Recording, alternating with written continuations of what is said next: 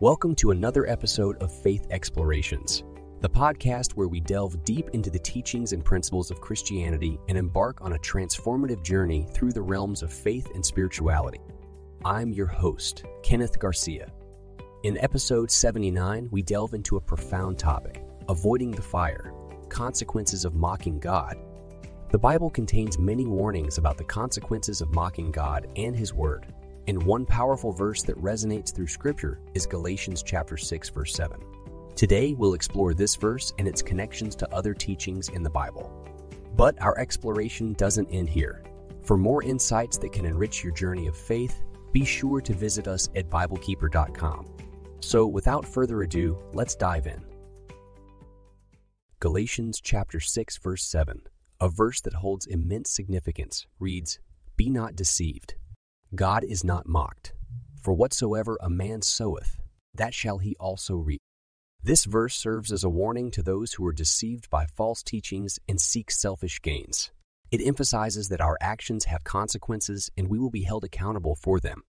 In the same chapter, Paul further emphasizes that God does not take lightly any attempts to mock him or go against his plan and purpose.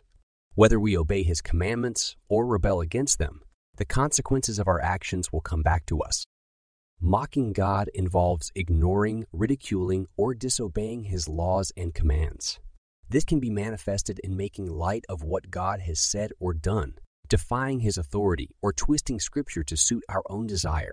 Mocking God is a grave offense that can lead to severe spiritual consequences, including being cut off from fellowship with Him, having our prayers ignored, and facing divine retribution for our disobedience.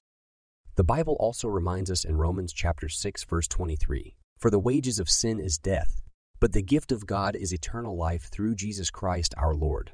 When we mock or disobey God, there are consequences that follow, spiritual separation from God and His blessings. On the other hand, when we accept Jesus Christ as our Lord and Savior, we receive the gift of eternal life. So, what does the Bible say about God not being mocked? Hebrews chapter 10 verse 31 warns it is a fearful thing to fall into the hands of the living God. God's wrath is not something to be taken lightly, and those who disobey him will face its consequences. Proverbs chapter 1 verses 7 to 8 further emphasizes the fear of the Lord as the beginning of knowledge reminding us to heed his instructions and teachings.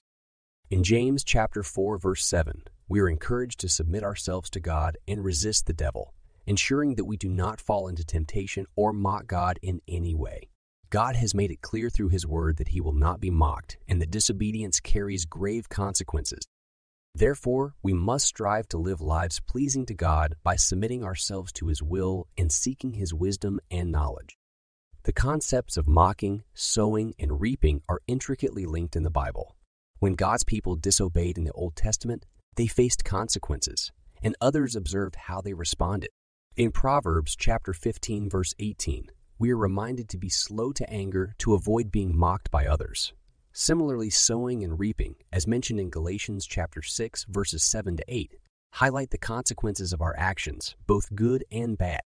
So, what should we do with the truth? that God will not be mocked. To avoid mocking God, we must practice humility, submit ourselves to God, obey his commands, make wise choices, and seek knowledge. Philippians chapter 2 verses 3 to 4 urges us to put others before ourselves. And Joshua chapter 1 verse 8 reminds us to meditate on God's word and follow it diligently. By living obediently and seeking wisdom, we can experience God's love and mercy. As we conclude today's episode, let us remember that God's warnings are meant to guide and protect us. By avoiding mockery and obeying His commands, we open ourselves to the fullness of His blessings and grace.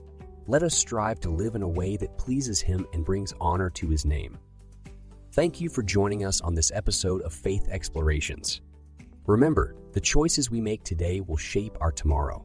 May we all seek to honor God through our words and actions and avoid being mocked by others. If you enjoyed today's discussion and want to explore more topics related to spirituality, be sure to subscribe to our podcast. Make sure to follow us on Facebook, YouTube, and TikTok. And visit us at BibleKeeper.com for more resources that will enrich your faith journey. Join us next time as we continue to explore matters of faith and spirituality. Until then, may God bless you abundantly.